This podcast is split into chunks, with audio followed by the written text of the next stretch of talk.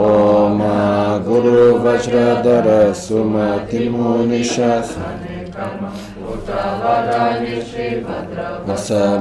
सर्व सिद्धि हूँ गुरु वज्रधर सुमति मुनिषासन उत वरदान्य श्री भद्र वर्षमन्य सर्व सिद्धि Oma Guru Vajradhara Sumati Muni Shasaneka Uta Vardhanya Shripada Varsa Manya Sarva Siddhi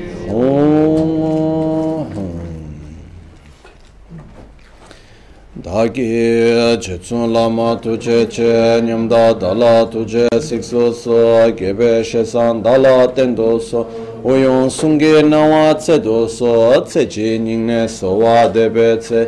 Dechen korlo visu lekshu ne yila sambe dede ma lupa Gemel hunge drupra jingi lo tsoni sodan dikdun shakpe tse. Dunge namke yin so lekshu ne lapchen tsoni yon so tsopa dang. Chera nye dun chanwra jingi lo chancho parge nyin sen tukun tu. Nyo peme siyo dro lekshu ne chancho drube gegen kunshi shi Tungen de la drupra jingi lo dagi lo na cho la chopa da Chemi samchor ngenpa shiwa da Chedan tunbe dodun ma lupa Beme lungi drupra jingi lo Dona tingne tsira tamche da Techi pardo ne kav tamche tu Rese kyamne lama kele me Tukche chingi dalas gongyab dewe nyamda dachala chetsun lame tuje rab gongne kodan sungi nawa dralme tu nyamsu nyongwe kesan thobrashu kewa kundu yanda lama dan rame cheki pela lonchachi dorje change kopa nyur tobe shoya pakyuke kodan dagilo pakyuke sundan dagina 하큐케 툭단다게예 텐여메 칙도 징게로 마큐케 고단다게로 마큐케 송단다게마 마큐케 툭단다게 텐여메 칙도 징게로 오마 무니 무니 마하 무니 샤캬 무니 스와하 아시 베게 주시 메도다 레라링시 니데 겜바디 상게 신도 믹데 우와르게 드로그 남다 신라 쳬파라시 예담 구르 라트나 만라라 감니리아타야미 안게 최단 서기 천암라 천추 바르도다니 캡소치 다게 최셰기베 선암기 트롤라 펜치레 상게 드루파르쇼 상게 최단 서기 천암라 천추 바르도다니 캡소치 다게 최셰기베 선암기 트롤라 펜치레 상게 드루파르쇼 Sange chedan sogi chonam la chancho bhardo dani kyapsochi dagi chushe gibe sonamgi sange drupare sho in the Buddha, Dharma, and Sangha, I take refuge until enlightenment. Through the practice of generosity and the other perfections, may I attain Buddhahood for the benefit of all sentient beings.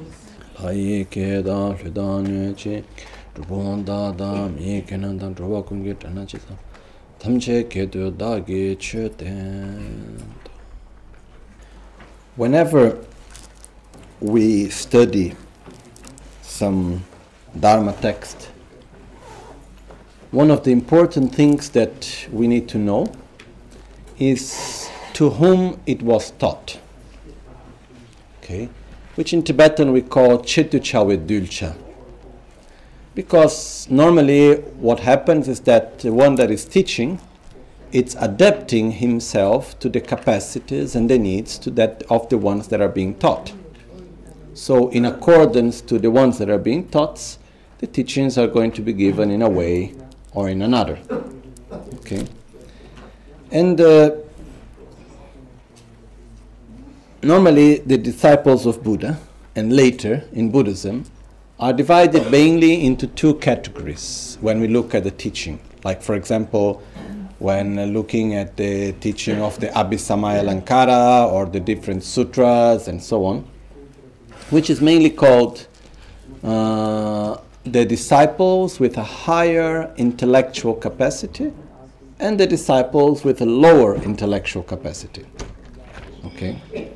And uh, in accordance to the masters that came later, in the later centuries of our lineage from Lama Tsongkhapa afterwards, they say that most of us, which will be 90% of us, maybe more, are actually disciples of the lowest capacity. And I will explain what it means. Okay, just one second. There is something technical issue. It is said that in the time of Buddha, when he was teaching, he would speak in one language and each one would listen in their own, you know.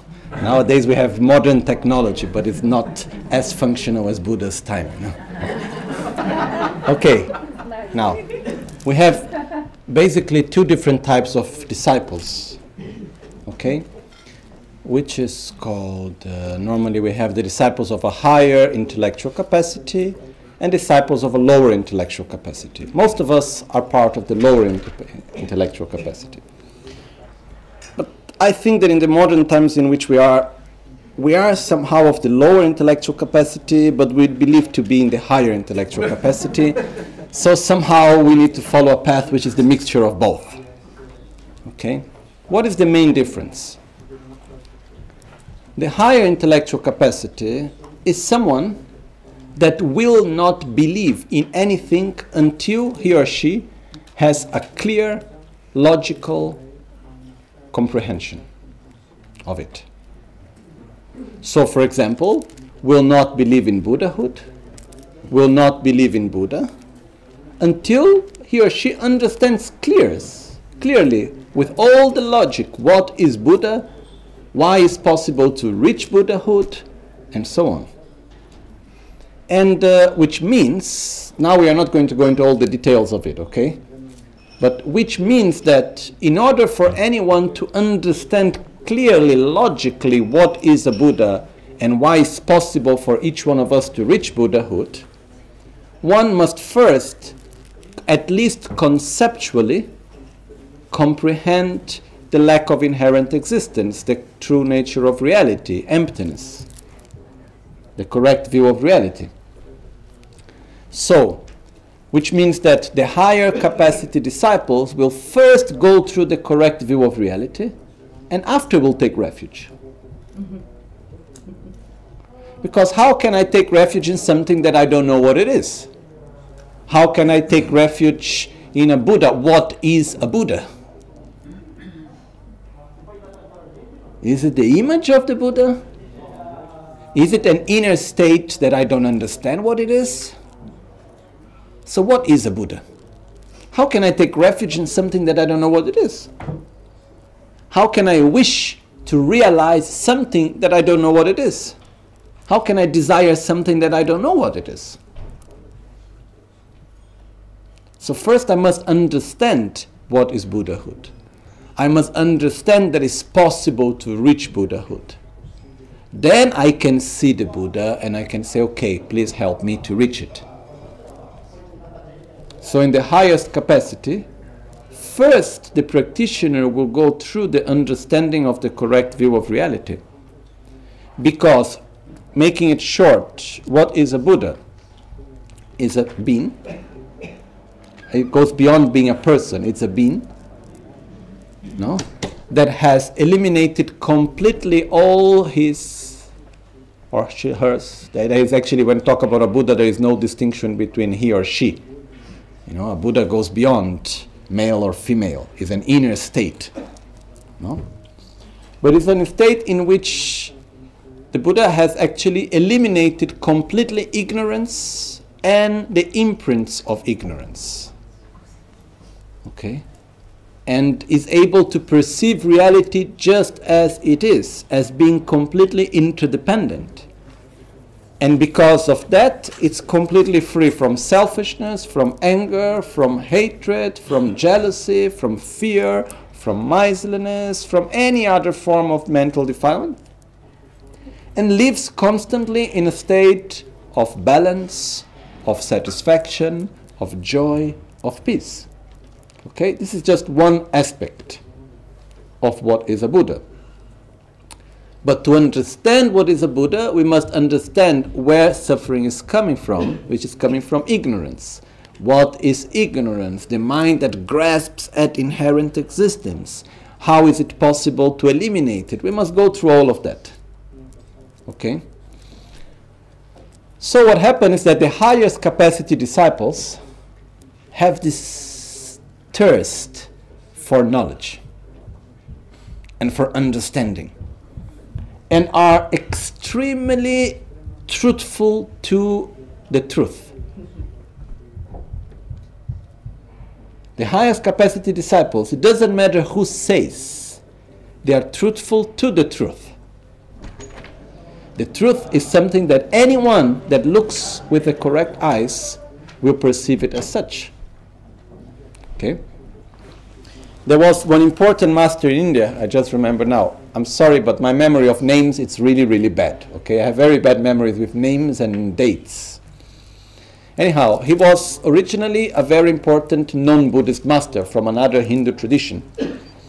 And uh, at one point, for whatever reason, he got, and uh, he was somehow famous. Also, he was known for himself opposing himself to Buddhism. And at that time in India, there was a lot of debate between the different traditions and so on.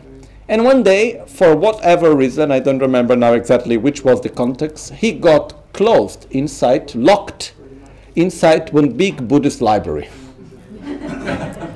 you know? And he got locked into it for a long time. And he didn't know how long he had there. So he tried to get out in different ways. He couldn't get out. So finally, he started reading the books. You know, and I don't remember now which book he read of the Buddha, which sutra or which book he read. And then he started really, he got touched. So when he got all out of the library, he became a Buddhist. And then there is a very famous verse in which he says, saying, I have no attraction to Buddha and no aversion to my own, I don't remember now which was the name of the master of his own original tradition. I have no attraction to one or aversion to the other. I seek for the truth, and whoever tells the truth, I follow. No? And so I have found the teachings of Buddha.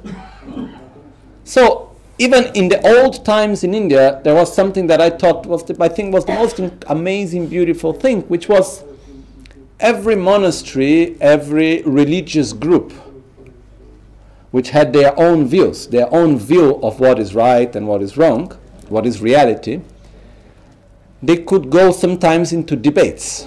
So let's say we are all together here, and then suddenly would come someone from a different tradition inside and say, I call you for a public debate on some fundamental aspects of our view. Let's say, for example, reincarnation or uh, law, the law of karma, or the correct view of reality, or many other aspects which for us are fundamental. Then there will be a public debate.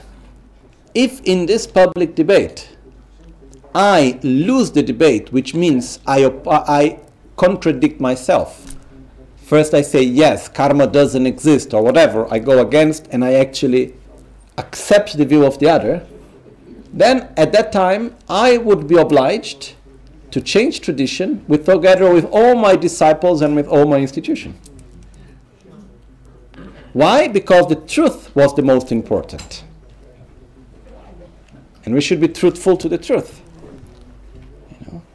What happened is that in the times of the generations in which we are, it's more important the attachment to the, um, how do you say, is more attachment is more important the attachment to the belonging of a tradition than the truth itself. You know, it's like one time my teacher in Tibet, my guru Kachin Losam Rinpoche, the abbot of Tashi Lhunpo, he went on. He was traveling, and they had many many hours by train. And together with him, there was a young monk, very well knowledged, from another tradition. He was from the Jonangpa tradition, which is normally in Buddhism we have the four main traditions Nyingma, Kagyu, Sakya, and Gelug. This is another tradition called the Jonang, which they follow the great master Jonan uh, Taranatha. So it's a very great tradition, especially they are excellent practitioners of Trulkor and Kalachakra practice. It's a beautiful tradition. But between the Jo Taranatha and Lama Tsongkhapa, they have some different point of view regarding correct view of reality, regarding emptiness. And there are many debates on books and so on. So my teacher was there in the train and he started opening a debate together with his other monk. No? They are from different traditions. They each, each tradition manifests a different view regarding the correct view of reality. So they start opening, he start debating with him. And they were using uh, references to the texts which are not from Lama Tsongkhapa, but from Nagarjuna or Chandrakirti, the great masters that came before, that they all respect and so on. And they had many hours debating and going on and on debating and so and so on. Then at one point the other monk said, You know, Kerambuche, I have so much respect for you we can debate here for hours and days.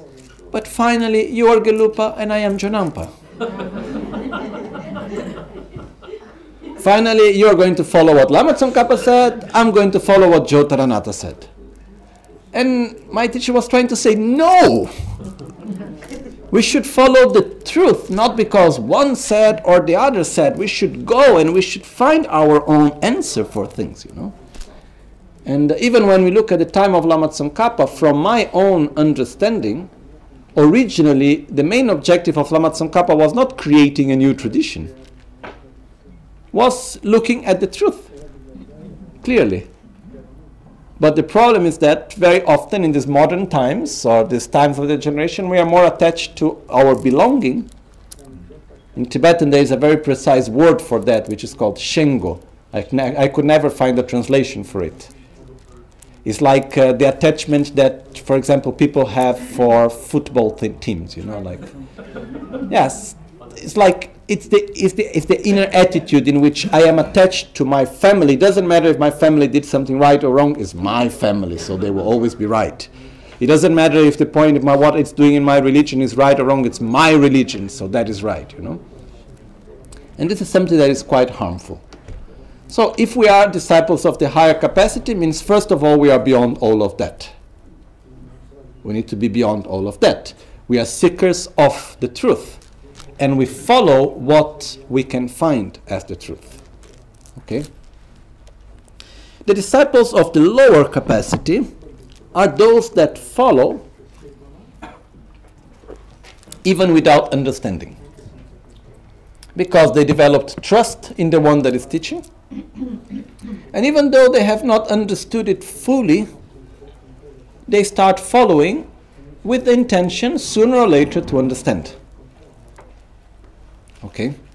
So basically, why I take refuge, why I follow Buddha, because I met someone that follows Buddha and takes refuge, and I trust him or her, and I am deeply touched by him or her, so he said, they said that I should take refuge. Everyone is taking refuge, so I think I also need to take refuge.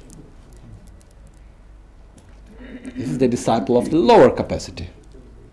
Okay, that's where most of us are.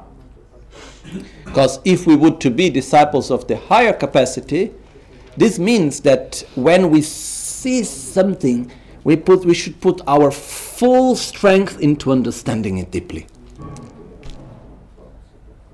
which we also don't do. Okay?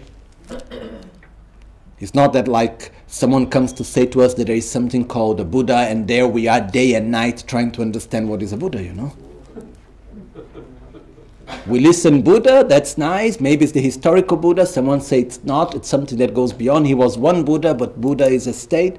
We said, okay, nice, but it remains somehow there we don't have this deep, strong urge to understand it deeply. Okay? We have an urge to understand, hopefully. but it's not necessarily that deep and that strong. So, that's why I think our approach mostly it's a middle way approach, which is we start taking refuge before understanding, but this doesn't mean we shouldn't understand. We should understand and we should put an effort for that. All of this to say that taking refuge is not something that we should take for granted. We start taking refuge and we will actually understand deeply the taking refuge and we will be able to take refuge deeply maybe after 50 years taking refuge i'm sorry if i put the time so long but my own experience is that the more the time goes the more i can get deeper into my own practice and it's not like okay first you do you understand refuge then once you have understood it close finish go to the next step forget the first we need to go back to it again and again, and we need to go deeper and deeper into it. And this is fundamentally important. Okay, there are many levels of how to take refuge. Our goal is to take refuge by understanding what is a Buddha, by having deep experience, okay, it's possible to reach enlightenment. And I understand what is a Buddha because I understand that I have Buddha nature which is the lack of inherent existence of the self and the mind. So, wow, it's possible, you know. So, this is something that it takes time. But before that, so what I want to say is that we shouldn't treat taking refuge as something for beginners. Taking refuge is like the solid foundation on our path that again and again we need to solidify. We need to make it stronger and stronger and go back to it again and again. Otherwise, in the practice, would say, okay, in the first year of practice, you take refuge. Then, after you have already taken, you know, move on to the other part of the practice. It's never said this. Every time we do a sadhana, we start by taking refuge. But we should be really, really careful not to allow it to enter into a sort of indifference which in Tibetan is called Chotrek. Okay, the, to understand Chotrek, uh, Pabongka Nyingpo described it very clearly. I don't know how to translate precise Chotrek, but Trek means like stain. Ch is Dharma, the stain, like a Dharma with stain around, dirt, stain around. The example is given, the metaphor that is given is like if you take one con- in Tibet, they would put butter into a container made out of leather. Okay? And when you put the butter into the leather container, in the very beginning, the leather absorbs all the fat. But after the butter remains there for such a longer period of time, there is a moment in which the leather is not able to absorb any more fat and it becomes totally uh, waterproof. Okay? So it doesn't absorb anymore. The example this is given is that when we are for a long time in contact with the teaching, we listen to it so many times, we recite every day Namo Guru Bhya, Namo Buddhaya, and we go on and on and on. There is a moment in which it doesn't touch the mind and the heart anymore. This is what we must avoid the way how it should be, again, Pabongka Dechen Nyingpo describes in the following way. He says, even though you may know very well a place, you know all its details, it's, no, it's nothing new for you, but you miss that place very much, like your hometown or a place that you miss very much. When someone talks about that place and you are not there, and remembers the quality of the place and so on, the feeling of missing it gets stronger, even though we have not listened to anything new. Or if we are extremely sad about something, and someone come and talks, or we remember what have happened, the aspect of our object of sadness. Even though there is no any new information, the sadness gets stronger.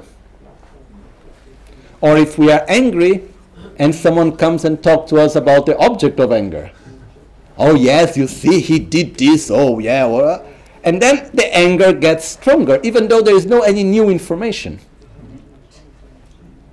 Similar to that, when we say may all beings have happiness and its causes, we should have the love getting stronger. Okay? When we say I take refuge in Buddha, Dharma, and Sangha, there should be something moving inside of us. In the monastery of Sera, there used to be a way of speaking, like sort of slang.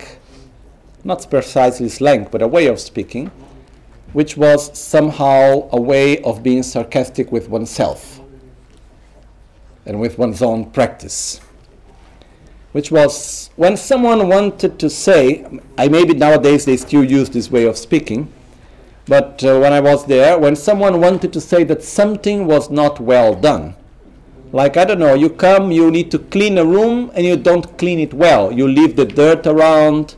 When you do something without presence, without attention, when you do it just for doing and you are not really taking care of doing it well, it says lega di drola penchir chesha. Kyo lega di drola penchir chesha. Which means, oh, you did this work for the benefit of all sentient beings. In, the, in when we do the prayer, sangye chodan soge chonamla chanchu bhardu dani kyapsuchi dagi jinso gibe sonamgi drola penchir. Sangye druparsho. For the benefit of all sentient beings. Drola penchir. Why it is used this term? Because, you know, we do this prayer so many times before everything. So very often the first thing that we do when we start a practice, Sangye, Chidam Sage Chanam La, Jane Bhavadani Ke Daje, Dage Jiso Kibe Chanam Ke, Dola Benje Sangye Drupa Cho, Sangye Chanam Sage Chanam La, Jane Bhavadani Ke, Dage Jiso Kibe Chanam Ke, Dola Benje Sangye Drupa Cho, Sangye Chanam Sage Chanam La, Jane Bhavadani Ke Daje, Dage Jiso Kibe Chanam Ke, Dola Benje Sangye Drupa Cho. And our mind is where? in what have happened, in what we were doing before, or where we want to go. It's not at all connected to the words we are saying. And this is something that we must avoid because it is very danger. The reason it is danger it is basically because we are dedicating our time, we are dedicating our life for the path of Dharma and we can slip and get lost into just thinking that we are practicing when we are not. Because I recite Sangye Chodan Soge Chodamla, I'm taking refuge. That's not true. It's a, it's a two different world. One thing is to take refuge, which means to minimum first step, we need to recognize the all pervasive suffering as suffering. We need to have fear of our own mental defilements. We need to feel samsara and say, I cannot deal with it anymore. Then we must recognize the qualities of Buddha, Dharma, and Sangha and say, I must get out of samsara. So, Buddha, please help me. I must practice the Dharma. I must get out of this inner cycle of defilements and karma and suffering. I must get out of it. So, please help me. That's taking refuge. We rely upon the other. No? One thing is reciting which is important.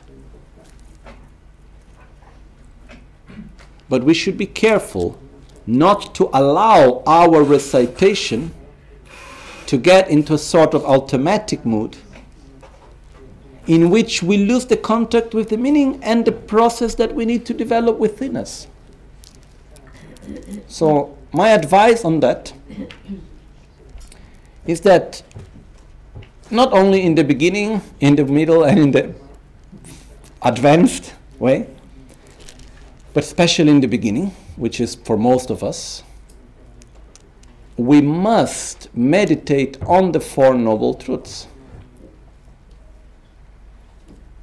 to meditate on the Four Noble Truths means to reflect deeply and sincerely on what is suffering? where do I? Make the question to oneself what is suffering? Suffering means what we want to avoid. Where do I, not suffering, it's very important that when we meditate on the Four Noble Truths, we shouldn't meditate on the Four Noble Truths by becoming a sort of tape recorder that we repeat what the books and the teachers have said. We are not there to memorize the teachings on the Four Noble Truths and to recite it. The question is, what do I see as suffering? First, we need to see that. Because as long as I only see the suffering of suffering as suffering, which means as long as I only see the sensation of physical and mental suffering as suffering, I am not going to go for refuge in Buddha Dharma and Sangha.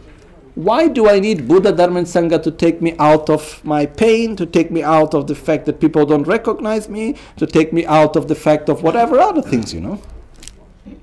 So normally, when we only see the suffering of suffering, which is the superficial suffering as suffering, also where does suffering come from? And our tendency is to see suffering coming from three things not having what I want, being in contact with what I don't want, and needing to be separated from what I like. So, where do we project happiness? Gaining everything I want avoiding everything I don't want, never being too separated from what I like. And that's our path. That's our Dharma.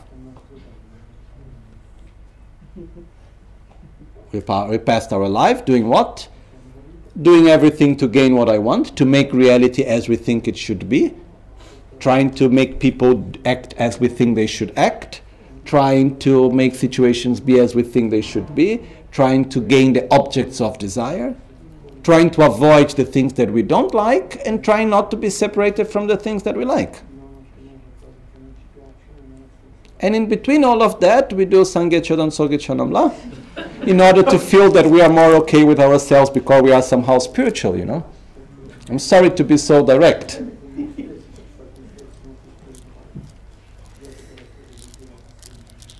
Because, you know, life is too short. Yesterday, a very good friend of ours passed away that was here just the last time I was giving teachings, was here with us. Wonderful person. And she has been a good example because she has passed away in a very peaceful way, with total awareness of her own death, totally connected to her own practice, to her own guru, in a very peaceful way. She was able even to verbalize it. Oh, is it coming? Is now the moment? I'm ready for it. And she was completely peaceful and connected. You know? This is a result of a sincere path, of a sincere practice. You know? So, what happened is that, yes, we are going to die too. And we don't know when. And we cannot allow ourselves not one day more with Sangye Chodan Soge Chonamla without feeling. We cannot allow it. It's too, it's like, you know, having something so precious and treating it so like low level, like treating it like something so without importance to it, you know.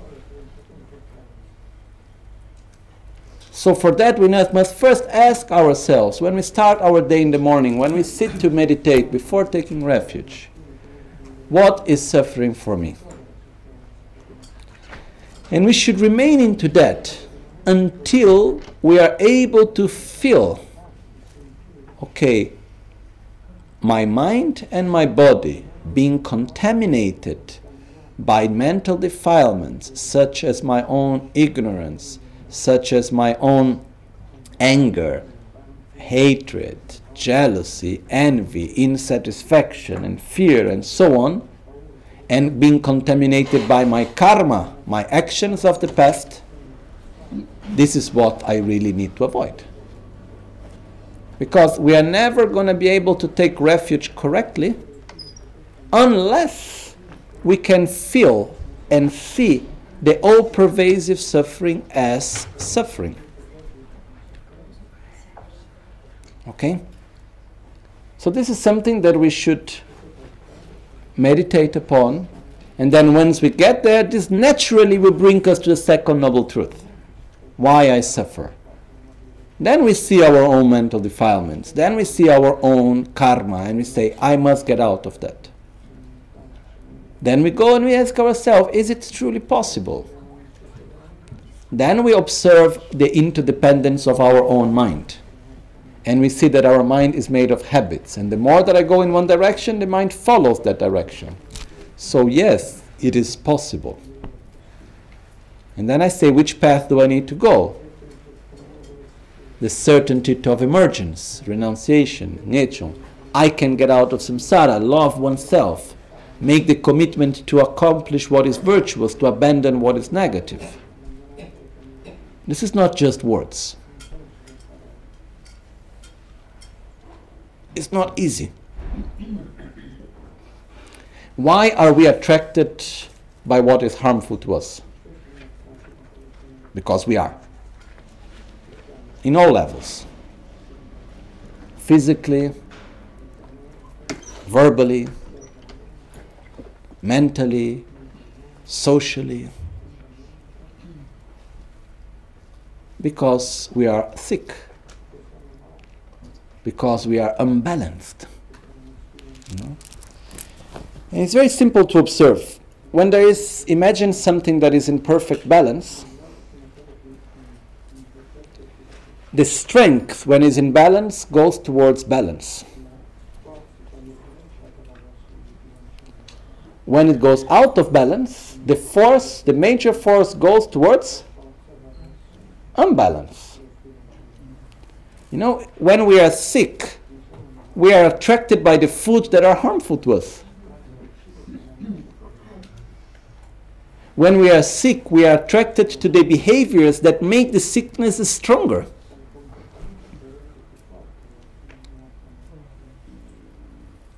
And we are attracted to many things that are harmful to ourselves physically, mentally, emotionally, socially, in many levels. Why? Because we are sick. This is not a joke. If we would go to Buddha and say, Oh, Buddha, please, I don't feel well, you know, and he would look to us and say, Yes, you are sick. Can you give me a diagnosis? Your sickness is called selfishness. It manifests through anger, it manifests through insatisfaction, through unlimited attachment, and it's caused by the virus of ignorance. But the question is do I truly recognize myself as being sick or not? Or I just want to be part of a comfortable samsara in which spirituality is part of it. Because there is a big gap between using the spiritual practice to have a comfortable samsara and wanting to get out of it. It's like a huge gap in between, but very subtle. So we must ask ourselves. And I'm sorry to say, most probably we will find out, we will find ourselves on the first. That we use our spiritual path to try to have a comfortable samsara. But that's why we need to repeat again and again. That's why we need to take refuge again and again. That's why we need to cultivate the correct motivation. It's not obvious to get there. But we cannot cheat ourselves. Thinking that, oh, yes, you know, I am such a great spiritual practitioner, I'm doing everything right. What I, when I want is just a comfortable samsara. I'm not criticizing anyone. Okay? I'm just trying to be self critic. For us to look at things clearly. Because, and it's nothing wrong with that. We should not think, oh, I'm not a good practitioner enough with all I have had, I still want, I'm attached to samsara. You know, this is part of the process. It's okay. But it's part of the process to acknowledge it. And if we do not meditate on the Four Noble Truths, we will never be able to take refuge correctly. If we do not acknowledge deeply what is suffering, as the old all pervasive suffering, if we do not understand that what we need to avoid is not the situations that we don't like. What we need to avoid is our body and mind being contaminated by our own defilements and our own karma.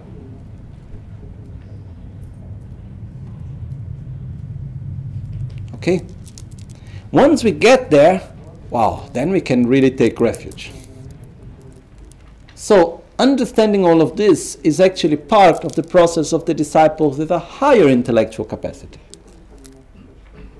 But we need to try to make a mixture of both. We take refuge. In the meantime, we try to understand and generate a deeper motivation and understand clearly what we are doing. Because also by repetition, we slowly get there. We cannot expect ourselves already being somewhere. We need to make one little step after the other, and slowly we get there. But it's important to have true, to being, to being truly sincere with ourselves. And then we are able to look forwards and to move forward. Okay? Because our own practice is not a matter of being part of a group where we have different levels and practices. Okay, I am in the class number one where doing refuge, he's in the number two bodhicitta. Okay, when can I pass to number two? It's not a matter of how many years we have been near to the Dharma practice. It's not a matter of how many sadhanas we know by heart or how many retreats we have done. These things we shouldn't speak about. We shouldn't dare to say to someone, I have done this practice. We are destroying our own benefits by doing that. We should look deeply inside and check how we take refuge. And we will see. I'm sorry if I, I'm a little bit direct today, but when we are able to take refuge correctly, what is the force that will allow us to take refuge? What is the force that gives us, like, wow, to take refuge, that is behind it? Selfishness.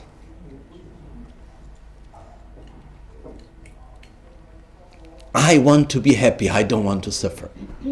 Do we have that or not? Sure.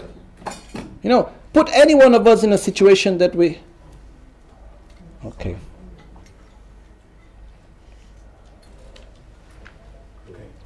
Put any one of us in a situation that we truly don't like. Do we want? We, do we do everything to get out of it? I don't know. Put yourself place in a situation where you can draw, or in a room where you start putting smoke in the room, or put fire in the room, or make us any situation that it's really, really annoying and miserable, do we do everything to get out of it? Yes. Why? Because we have this force inside which is I want to be happy, I don't want to suffer. Which is the so-called selfishness. And we do we are selfish. And it's okay. That's the force that we are going to use to take refuge and to start our path. So we can we will take refuge in the moment that we understand that selfishly speaking is better I need to eliminate my own defilements. I need to get out of samsara. That's what I need. okay. So there is nothing wrong with the selfish feeling. Okay? Just the next step, we need to redirect it. But at this moment is what we have, and that's what we need to use it. Okay? It's a force that we all have, but we need to direct it in the good way, in this way. And we have the opportunity, we have the possibility. Being very sincere, the only reason why I'm saying all of these things is because I believe that each one of us here is able to fulfill them, to do it, truly. Otherwise, you know, it's very easy. Go through the next visualization, explain the visualization, go on. After some time, it's time to eat, and we move on. You know, ten days go by fast. But I believe that each one of you is here can do. I believe that we are not here to be good Buddhists. We are here to do something meaningful for ourselves through the teachings of Buddha. It's two different things. Okay, it's good to be good Buddhist, nothing against it. But that should be a side effect, not the main goal, not the main objective. Okay? And one thing which I just said before, maybe for many of you it has no any impact, for some of you maybe it has some impact, which is the fact that the practices that we do, the inner realizations that we have, the insights that we gain, these are ultimate secrets. You never ever speak about it.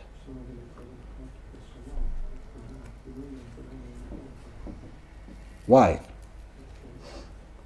Each one of us, we have a very strong weakness, which is the attachment to our own image.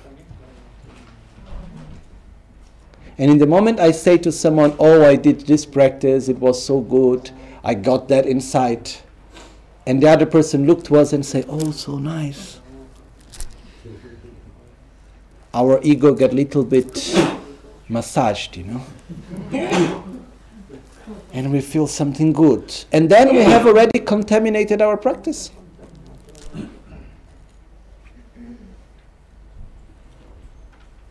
So we should keep for us deeply inside. Okay? This is something that it's, it's really important for our own sake. It is said that the only person to whom we should talk about our deeper experiences is to our gurus, no one else. Based on our own, in order to see if they are real, if they are not, in order to make us an offering, and so on. Otherwise, we should keep them totally, fully to our own selves. Now, we go to the next part. Okay. This was just something that was there from yesterday and I needed to bring back. Okay. Once we have taken refuge, yesterday we saw the visualization, we have Guru Buddha in front of us, lights coming from the five chakras, absorbing in our five chakras.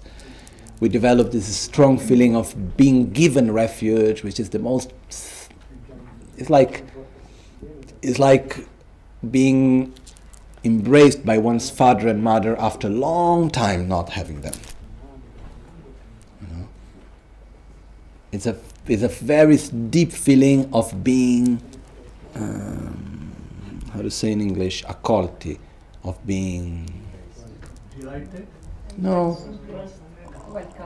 Of, of being welcomed, of being cared for. Okay? One of the beautiful things of this feeling is that it, it's part of taking refuge. When we take refuge and we feel that we have, we, our refuge was granted, there is a deep feeling of being accepted for what we are, how we are. We should never, in front of Guru Buddha, need to show ourselves different from how we are.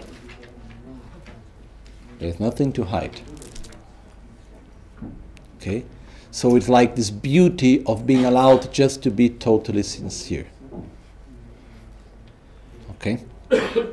Anyhow, we could stay days talking about refuge, but we move on with the text. Once we have taken refuge, which is the first. I just okay. One thing I, I need to explain, which I didn't explain. By taking refuge, what is the state of mind or the negative habit that we are overcoming? Mainly, we are overcoming the fact of projecting our happiness in what cannot sustain it, of projecting our suffering in what is not the real causes of our own suffering. We are mainly projecting into the wrong view of the Four Noble Truths. So, we are going beyond, by taking refuge correctly, we are going beyond our mundane objectives, such as the eight mundane dharmas. Okay, that's what goes together with taking refuge. It's a very powerful tool of actually developing the deepest form of love towards oneself. So, what's the state of consciousness that we develop by taking refuge? Is love towards oneself which is I want something wonderful for me, which is to get out of samsara, to get out of all pervasive, pervasive suffering. And I can make it, and I will make it, and I believe in myself that I can do it. And for that, I will do everything that is necessary to do it. I will avoid all negativities, I will accomplish all virtue in order to do that. And I ask Guru Buddha to help me. Okay? Then after that, the next step, we are not we have not yet generated the motivation. We are now generating the basis for the motivation. The next step that we need to develop is the so-called generation of the bodhicitta. Generation of the bodhicitta is when we develop this deep feeling of love, love intended as maitri, Okay? Maitri is a different thing of love. Okay? Because even the word love in English or the word amare in Italian comes both from the Sanskrit. And both of them come from the word in Sanskrit meaning desire, meaning passion. Okay? Like the word amare comes from kama, you know, like Kama Sutra. The same Kama. Kama means physical desire, means passion, in the sense of the physical attraction and desire. Okay? Maitri is the quality that we need to develop. And I'm sorry, in English there is no word for it. In Buddhist texts, we find many translations done in many different ways, and we try to put two, three words together to make it, but we do not have a word for it. And that's a big, big issue. One of the most important qualities that we need to develop, we don't have a word for it. Means the concept doesn't exist in our culture. It's quite serious. Okay? Like there are many fundamental concepts in Buddhism, on the Buddhist path, that do not exist in our culture. Okay? Just to say few. Maitri, Punya, Papam. It's already enough. We could go on with others, but which means Maitri is to be deeply non conceptually attracted by the happiness of others. Basically, what is Maitri? Maitri is selfishness directed towards others. It's the same force of attraction to happiness and aversion to suffering. That we have this force, right? Maitri is the same force but directed outwardly, in which I have attraction to happiness of the other. This is Maitri. I have aversion to the suffering of others. That's Karuna, compassion. Okay? So, then we have punya, which is translated as merit, which is positive karma. We have papam, that is translation translated as negativity, which is negative karma, but we don't have a word for it, truly speaking. But that's another subject which we are not entering right now. The fact is that one of the most important parts of the path is to love oneself and to love others. It's not only of the path, this is one of the most important things for our own maturity, for our own well being if we want to live in harmony and peace and be in peace with ourselves and be well, we must know how to love ourselves well and how to love others well and understand that the two things are not contradictory. Okay? But again, we must know, learn how to develop maitri towards ourselves and maitri towards others. Maitri is this attraction to happiness that we have for ourselves. The only fact that we need to learn for ourselves is what is actually happiness. That's the main point. That's why when we take refuge, we develop the maitri towards oneself. Because we develop clarity with what I want. You know, for me, what is happiness is not just being able to have a, a fancy, rich, because our normal common version of happiness is to have everything I want to avoid everything I don't want and never to be separated from what I like. That's our common understanding of happiness.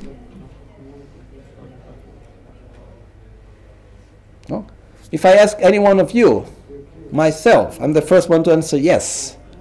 If someone would come and say, Look, I give you the possibility, you can have anything you want, you can avoid everything you want, you don't want, and you don't need to ever to be separated from what you like. Would you like? Would you accept it? Take anything you want. Yes. Not one second of doubt. But we believe in this illusion. Okay?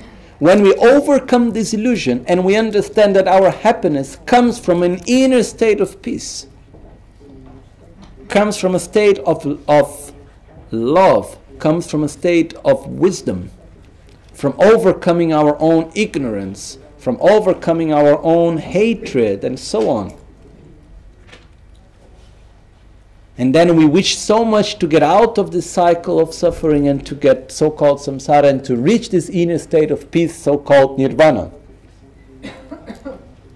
That's when we have true maitri towards ourselves. We want happiness but a happiness that is sustainable. Okay? Then, when we take that feeling that we have towards ourselves, that attraction to happiness, that aversion to suffering, and we simply direct towards others, that's when we develop Maitri and Karuna. Maitri is the attraction for the happiness of others. Karuna is the aversion of the suffering of others, which is not conceptual, it's a deep feeling. Okay? But in order to get there, there is a whole process. Okay? And that's the second step of developing bodhicitta. Okay? Bodhicitta, literally, the mind of enlightenment, is the mind that out of Maitri and Karuna, out of this strong intention that others should be happy and should not suffer, see no other way out than developing one's own qualities in order to help others. Says the only thing I can do in order to help others to be happy and to avoid suffering is to become a Buddha myself. There is no other way out. This is the only thing I can do. So bodhicitta is not about wanting to become a Buddha and after in order not to be bored to help others. because anyhow that's what Buddhas do, you know. Bodhicitta is about this deep, strong urge to help others, to bring suffer- happiness to others, to help others to avoid their own suffering.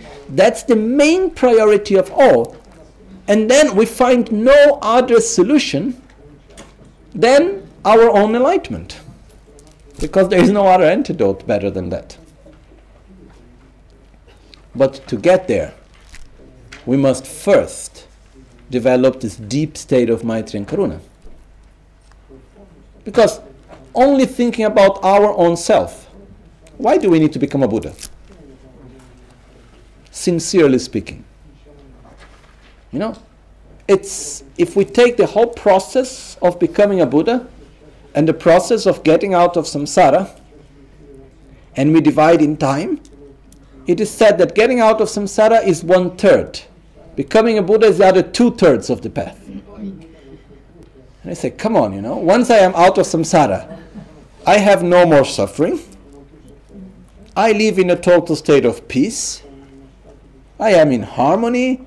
I have no more defilements. I can choose where to be reborn, when I want, how I want. Isn't that enough? Sure, it's enough. No doubt it's enough. Okay?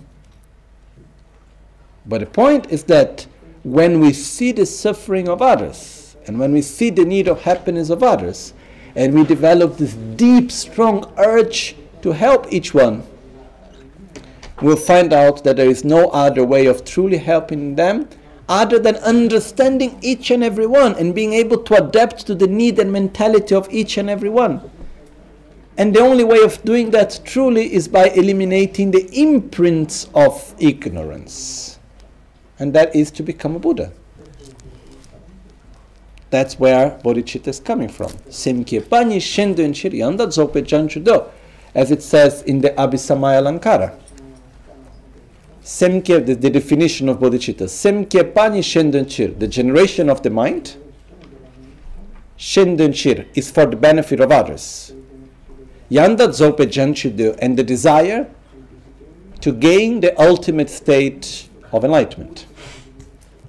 So, which means bodhicitta is this strong wish that I want to help others, which means I want to interact with others in a way that I can bring help others to get out of suffering and I can help others to reach an sustainable ultimate state of peace.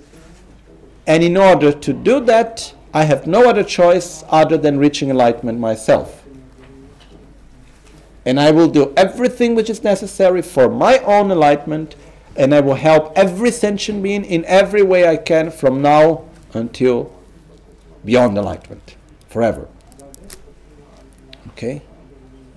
But in order to reach that, there are many building blocks that we also need to reach that state. Okay? One of the first things is that we need to allow ourselves to open our heart towards others. Okay?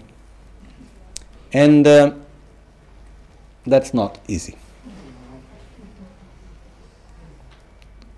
Basically, because what blocks it from happening mostly it's our own selfishness. Its selfishness is described as the obsession with self gratification where the I and the my is the most important thing that have ever existed, that will ever exist in the entire existence of the universe. And I will not do anything ever that is not with the priority of the I and the my. Remember, my is nothing else than an extension of the I. Some people say to me, I am not selfish, my children are more important than myself. Sure, your children. Okay?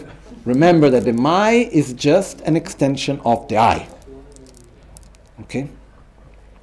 So now, we will not go into many details on this point right now because, again, we can take weeks at this point. But one of the points which is very important in order to be able to go through the process of developing bodhicitta is to understand conceptually and non conceptually that selfishly speaking is better to be altruistic. As Geshe Chekawa said in the Seven Points Mind Training, Lelen tamche chikla da, kun la katin chewa gom. He said, recognize the one to blame for all, for everything. And then familiarize yourself with the gratitude of all. Of all. Which means, who is the one to blame for everything? Our own selfishness. Okay? This our own obsession with the I and the my. Because what happened is that we try somehow to protect our own integrity. We try to protect, we have this natural way of protecting our own happiness. This is part of our nature. Ok? So, can people just turn off the phone, please? Spegniamo i telefoni magari.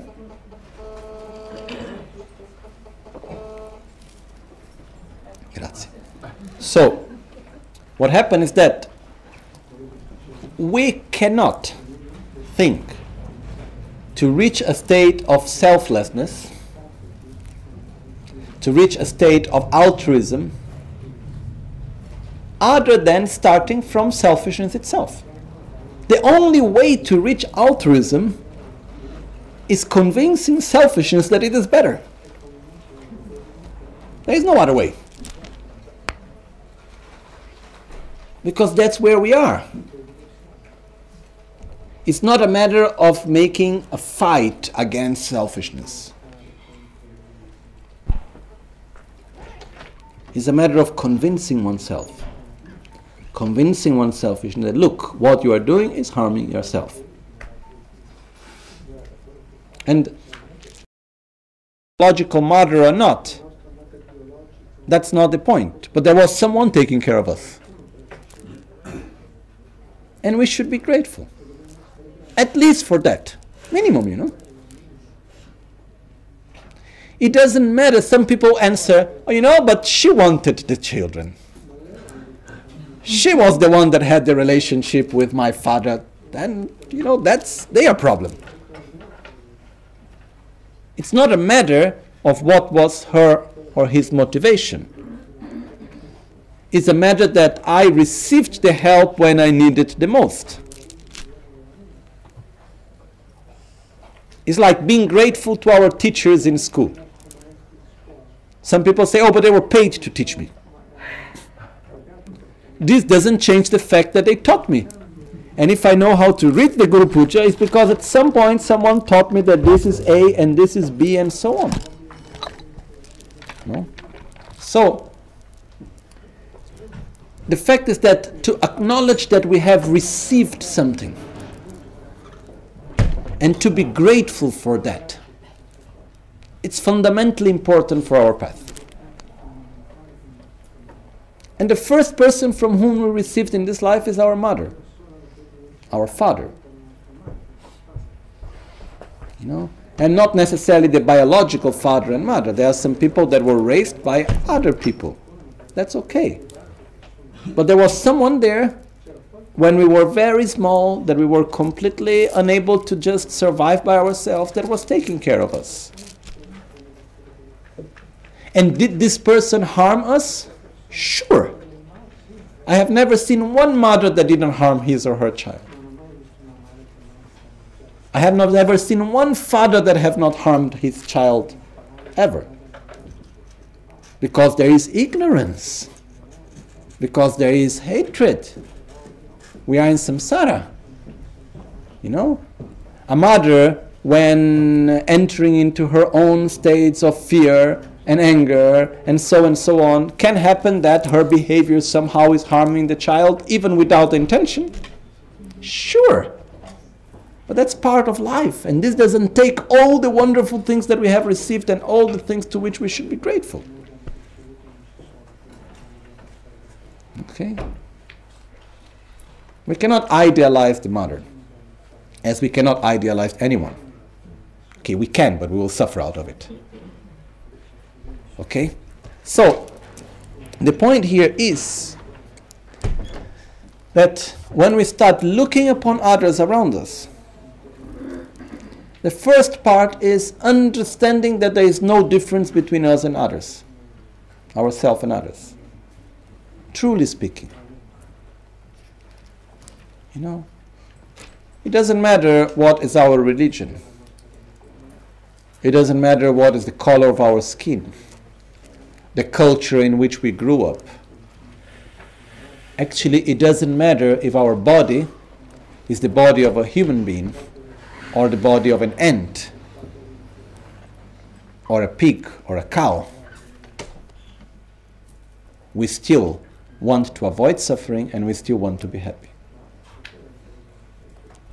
You know? I read something the other day which I was thinking, look, how Buddhism was already ahead in many ways.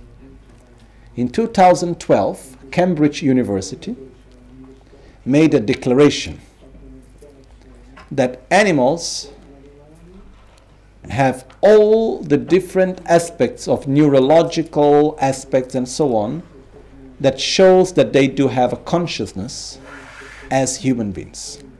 Scientifically speaking, there is nothing to say that human beings are better than animals from the point of view of having consciousness.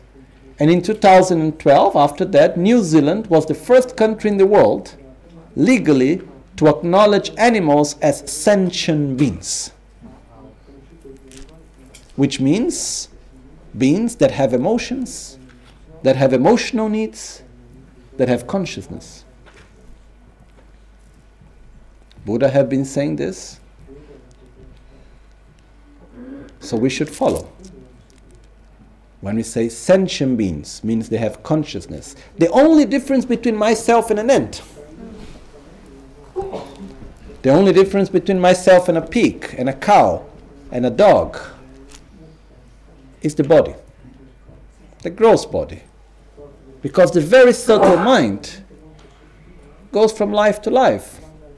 And I can have now my subtle mind here, and at one point I can be reborn as an animal, and the subtle, the very subtle mind continues. The gross mind goes together with the gross body, and the subtle mind goes together with the subtle body. So Sure, if I have a certain body, the gross mind will follow. It's like if I have at one point a stroke and I have some problem in my brain, the, my, the gross mind will follow. Similarly, like Marpa, he had the ability to do what is called in Tibetan Poa Drumchuk, which is a practice that was later abolished by Ralotsawa which was the ability to get out of one's own body and enter into the body of another and take the body of another. Okay? And this was being used in wrong ways and was there was the danger of actually destroying the pure dharma and so on because of this use of practice. So one master in Tibet called Ralotsawa, he went against it and he was able to block this practice from spreading. Anyhow, Marpa Lotsawa said that he had this capacity. And one day he was training this capacity, entering into the bodies. He was walking into the woods and he saw a dead deer that was just that had just died. And he entered into the body of the deer. And then later he entered into the body of another animal.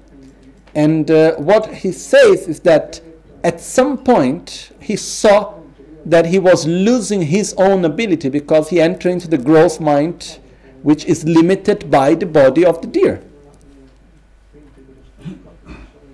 And the danger of this practice, one of the dangers, after some time you lose completely the conceptual understanding and everything because you enter totally into the body of the deer. Okay?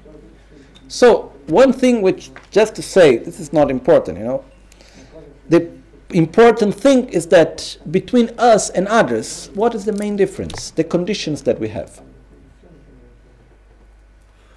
You know? Why would I be a better dog than the dog that is in front of me? Why would I be a better pig or a better cow? And why am I superior? Just because I have a better opportunity right now?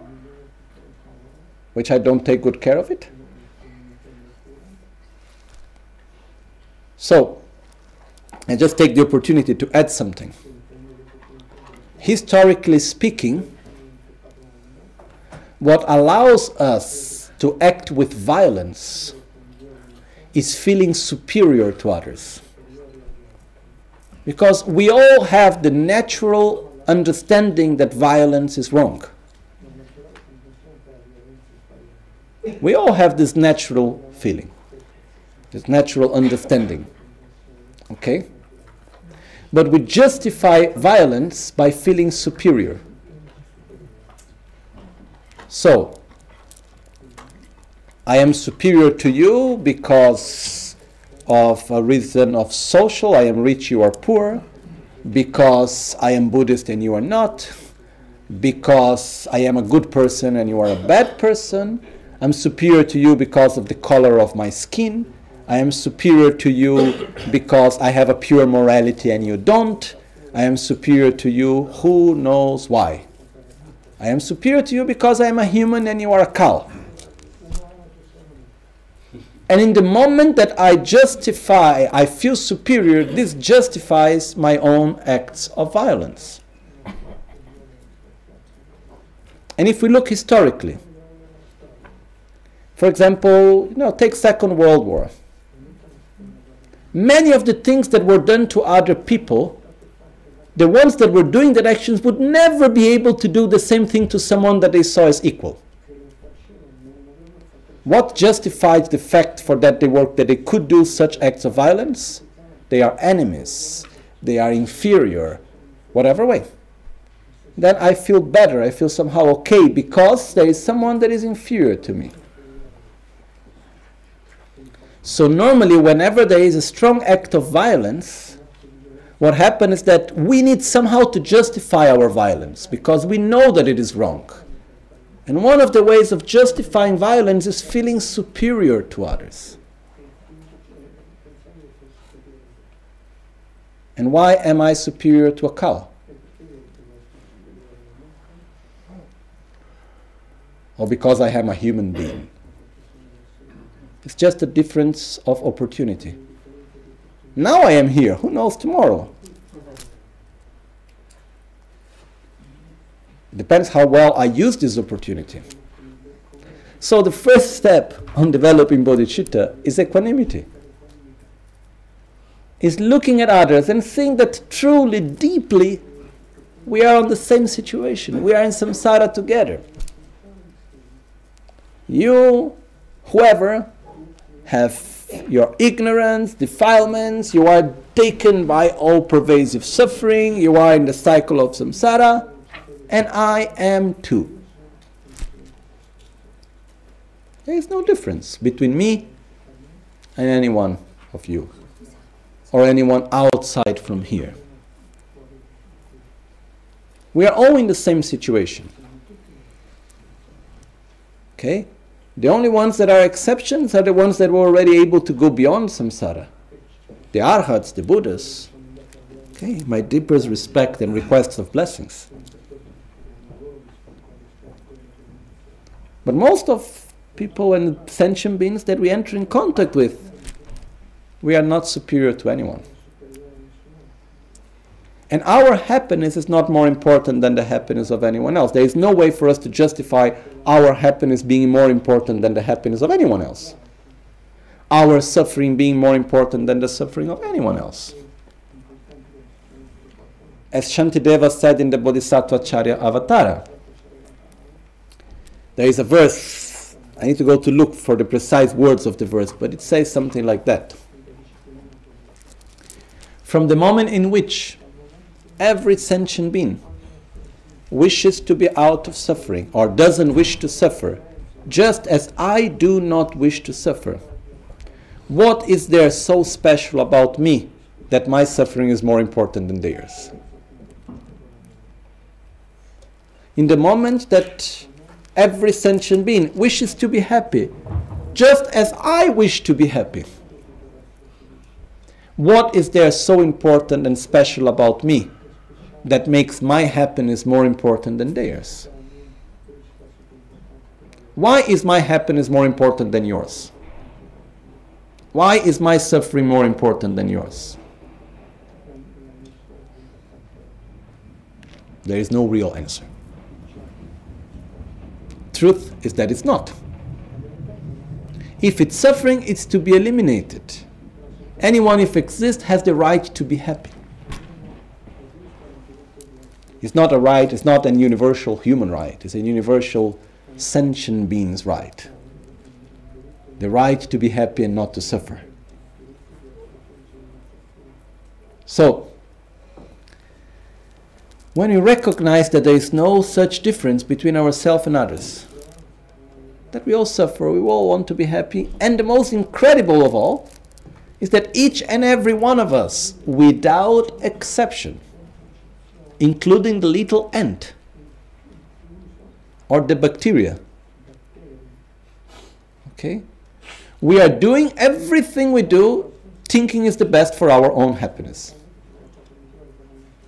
It doesn't matter if we are killing 10,000 people, if we are helping 100,000 of them, if we are just living our lives lost within our own pleasures, if we are going to the mountain to meditate on Mahamudra, we are doing what we are doing because we understand that that's the best for our own happiness, on what we think is the best. If we go to meditate on Mahamudra with bodhicitta, means we understand that our own happiness is the happiness of others. But it is still we are doing what we think is the best to be done. And others are just doing the same, but we are in different opportunities, different conditions, different awareness. So, when we start looking into others, and we see that deeply there is no difference between ourselves and others, and we start to feel that, you know? And there is two things that should go together with that.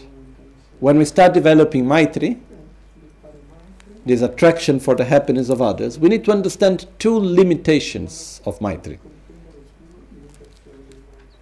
It doesn't matter how much I am attracted by your happiness, I cannot make you happy. I cannot take you out of suffering. All I can do is interact with you. This is I cannot do anything more than that. Okay? So I shouldn't be guilty if you are not happy. Because I cannot make you happy. What I can do is I can do the best of my abilities to interact with you in a way to try to help you to be happy. That's why we need to become a Buddha because it's too difficult to adapt to everyone. Have it ever happened that we try to make someone happy and finally we make the whole thing worse? You know? And we do something thinking is the best for the other and the other gets upset. And then we get upset saying, Oh, but I did this for your well being. That's because we are ignorant. That's because we are not able to see reality beyond our own eyes. A Buddha can see reality through the eyes of each and every one. That's why a Buddha can help everyone in according to their needs and capacities. We can see reality only through our own eyes. So, how can I help you if you are not really, really similar to me? That's very difficult. So, when developing Maitri, there is this strong intention of helping others. And it's something that actually gives joy. It's not painful. And we need to understand at the same time that we are not going against ourselves. You know, it says dakshin, dakshin nyamje. Equalize and exchange self with others. First, equalize, in this case, it's not that I am the same as you or you are the same as me, we both suffer, we both want to be happy. In this case, it's different. This equalizing oneself with others is not developing equanimity. Here, equalizing self with others means the same attraction I have for my happiness, I have for your happiness. The same attraction I have for your happiness, I have for my happiness the same aversion I have for my suffering, I have for your suffering, and vice versa. This means to equalize ourselves with others. Our tendency right now is to live in a dualistic way in which if I do something for myself, I feel guilty. When I do something for others, it's a sacrifice. Okay, that's the duality in which we live. The first step of equalizing ourselves means to go beyond this duality, in which my happiness is important, yes. My happiness is extremely important. My suffering is extremely important. And I will do anything that is in my possibility for my happiness and to avoid my suffering. And what about your happiness and your suffering? Is as important as mine. Your happiness and whoever else's happiness is extremely important. And your suffering is extremely important. And I will do everything within my abilities for your happiness and your suffering. This means to equalize oneself equalize and exchange self with others. Okay? So, one of the things that we need to understand is that developing this Maitri feeling, this feeling of love, it gives a lot of well being. It gives this deep sensation of joy, of satisfaction. It's said that the joy that a bodhisattva has when being able to help someone is greater than all the mundane pleasures put together. Is even greater than the joy of a Buddha, it said. This is in the text of Nagarjuna, where he explains the correct view of reality. No, it's called the root of wisdom in the first part, where he explains generosity, he talks about the joy of the bodhisattva when helping others, which is explained later in the text of Chandrakirti, entering into the middle way, commented by Lama Tsongkhapa into the Uma Gongpa Rapsel.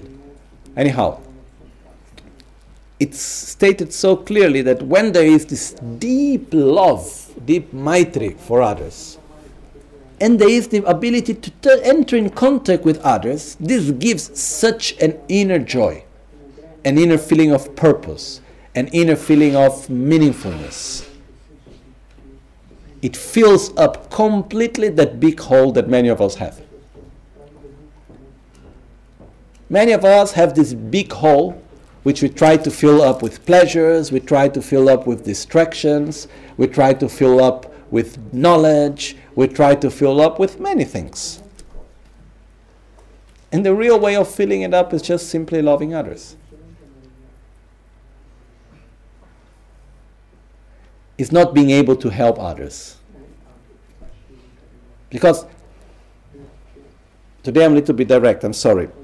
But there is a big difference, subtle but yet big difference, between being attracted of loving others and being attracted by the happiness of others. I don't know if it's different it's clear the difference. I will make it more clear. There is a subtle but yet big difference between being attracted by being a person that loves all and actually being attracted by the happiness of others and so loving all. Sometimes, within the religious, social, cultural context in which we find ourselves, we understand that to be a good person, we must be kind and loving. We must love others. So we develop an idealized image of our own self that we need to love everyone. And we are attracted by the idea of loving everyone.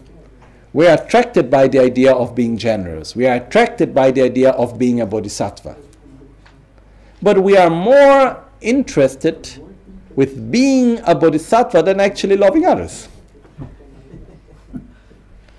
We are more busy with the idea that I need to be a good practitioner and a good person and I need to love everyone than actually being attracted with each and every one's happiness and suffering.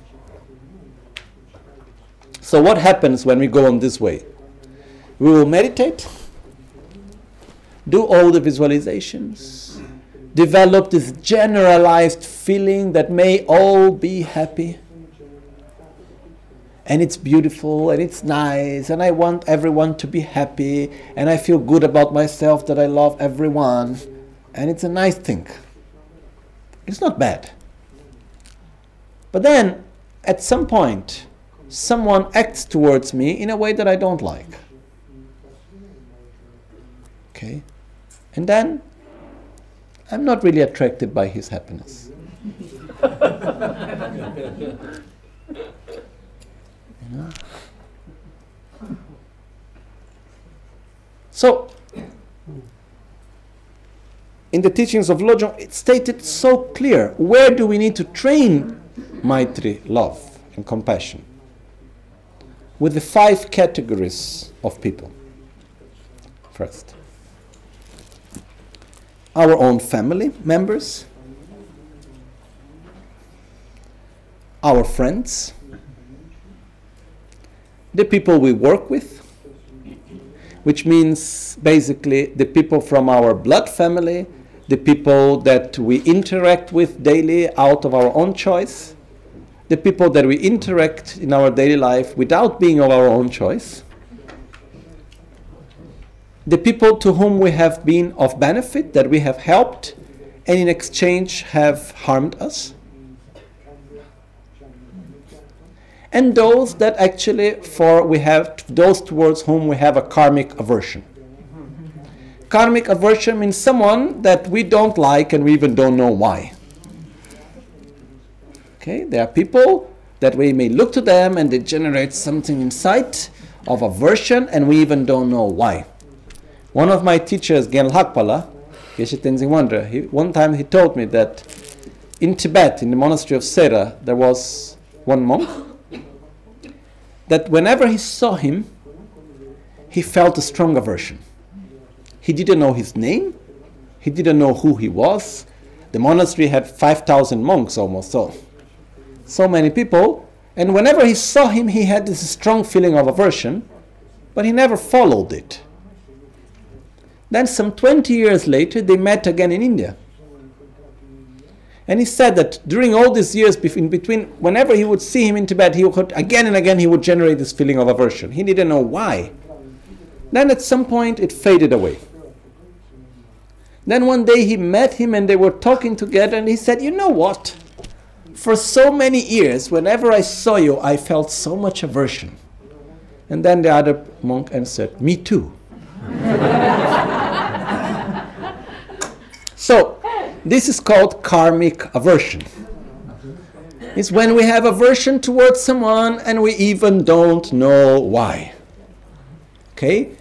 We have also cultural aversion based on preconcepts I can have aversion towards someone by the way the person is dressed, by the way the person's skin is, by many other reasons I can have aversion of someone. I can have aversion by the religion you follow, I can have aversion for many reasons, okay?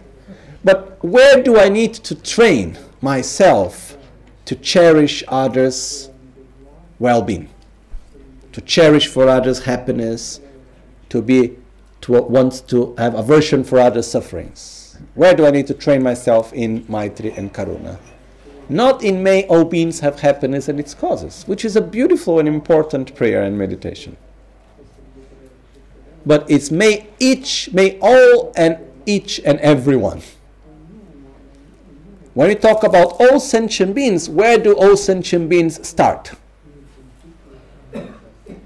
My father, my mother, my uncle, my children, my husband, my wife, my friends, the people I work with, the people I have helped and they instead were treating me badly, the people that I don't like and I even don't know why. Because it's easy to generate an idealized compassion of the poor children who knows where. I don't see them, I don't smell them, I don't touch them. You know, it just makes my ego to feel better because I love someone that is far away. I'm sorry to put it in this way. You know?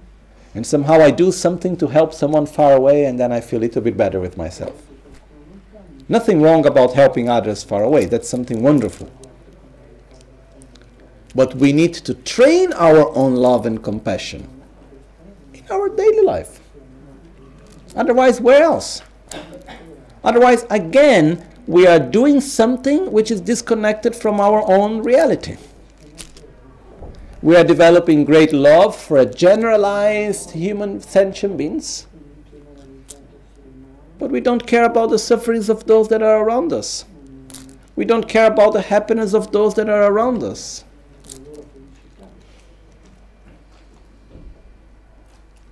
So,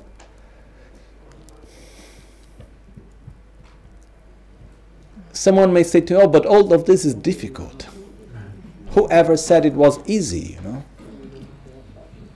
If you want something easy, you know, continue to do what you have always done. Continue to go through a way of just making the time passes by and we have some pleasurable survival and then we have some entertainment and life goes by. That's easy and we have some problems to solve, some nice things to experience, and some little fight here and some little pleasure there. That's easy. What is difficult is to look to ourselves in our own eyes, to be truly sincere, and to say, the happiness of others is important for me. It doesn't matter who you are, it doesn't matter where you come from. And the most incredible thing is that once we are able to love one enemy, we are able to love everyone.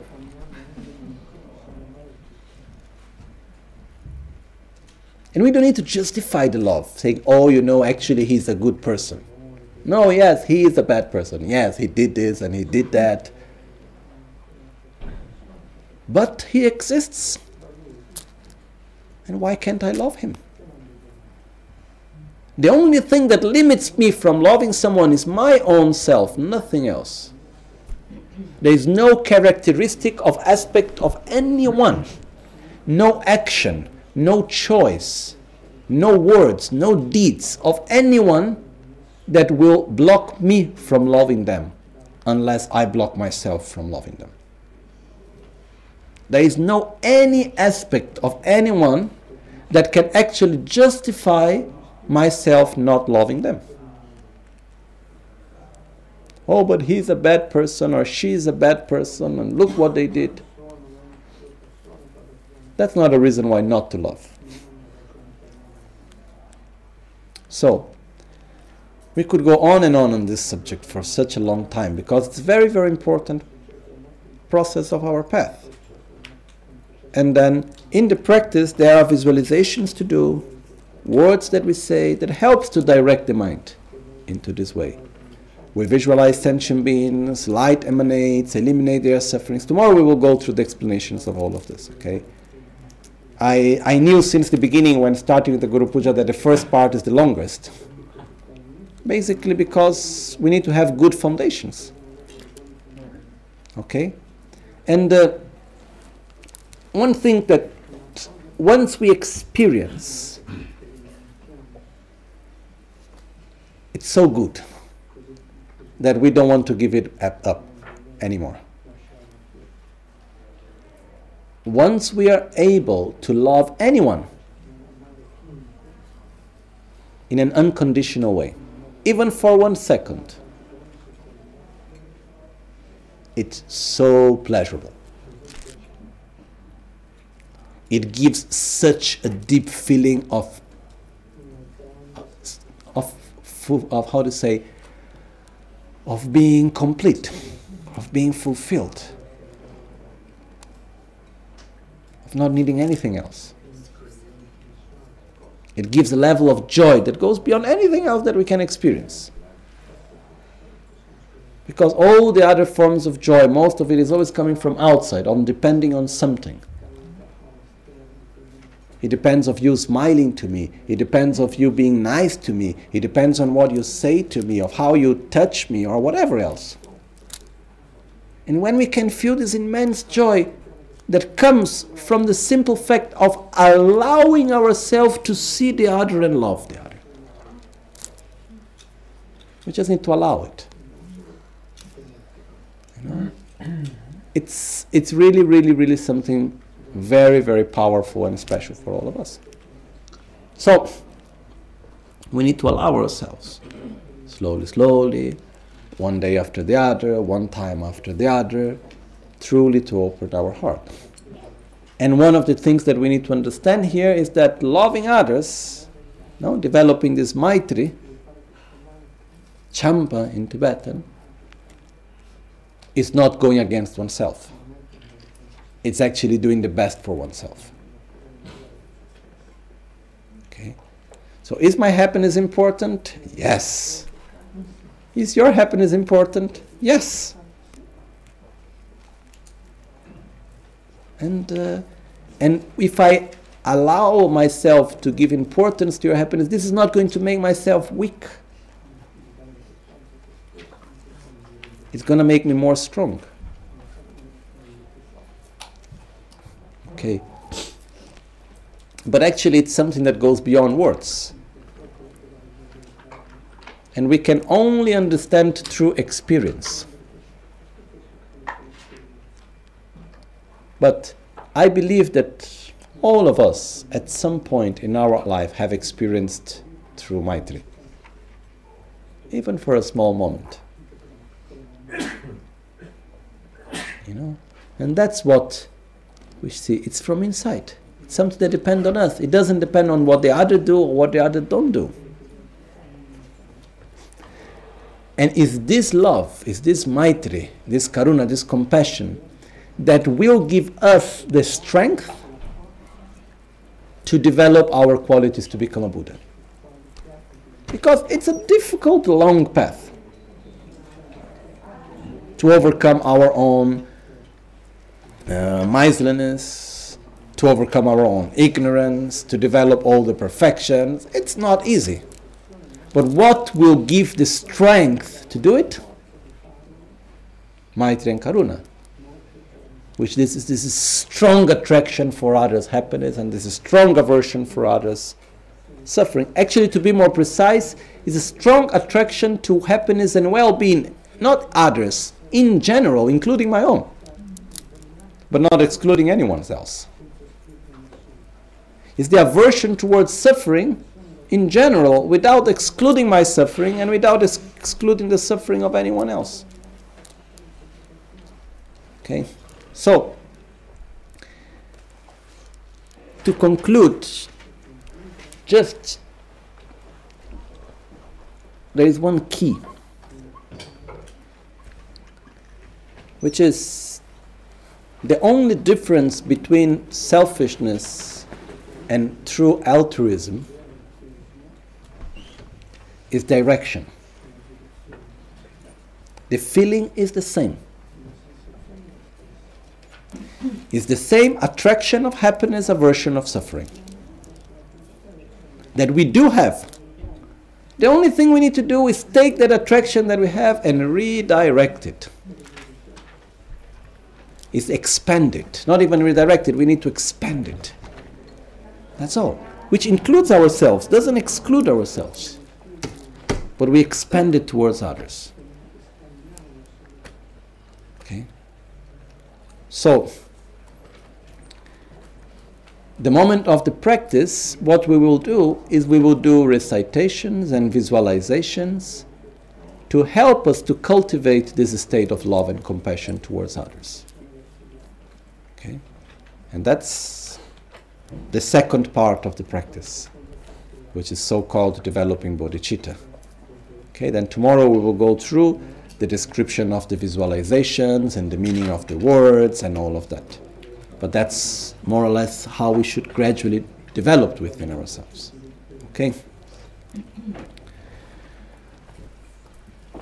So we dedicate the merits of these teachings, of sharing the Dharma, especially for the long life of all our gurus, for the fact that may the Dharma be flourish in the mind of each and every one of us and of all sentient beings. Especially today, we dedicate to our friend Fernanda, that is in the Bardo, that uh, may she be touched with the Dharma, may she be in a state of peace, and uh, so we dedicate our merits so that she can have a good continuity and have a good rebirth in this moment. Lame kutse rapten chi nam le lo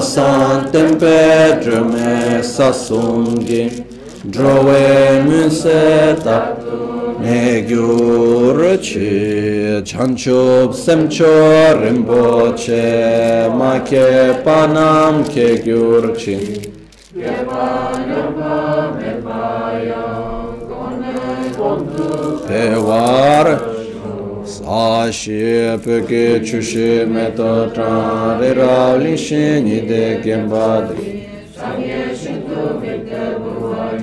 Drogo namda shingla chupa chetsun lame kutse rapten chi namkara chile chochur gepata losan tempe drume sasungi drove munse tatu ne gyurchi nimo dele tsendele nime kuyan delek shin nimtsen taktu delek pe kuncho sumke jingilo kuncho sumke ngondrutso, kuncho sumke tashisho. All'alba o al tramonto, di notte o durante il giorno, possano i tre gioielli concederci le loro benedizioni possano aiutarci ad ottenere tutte le realizzazioni e cosparge il sentiero della nostra vita con molti segni di buon auspicio. At dawn or dusk, at night or midday, may the three jewels grant us their blessings. May they help us to achieve all realizations and sprinkle the path of our life with various signs of auspiciousness.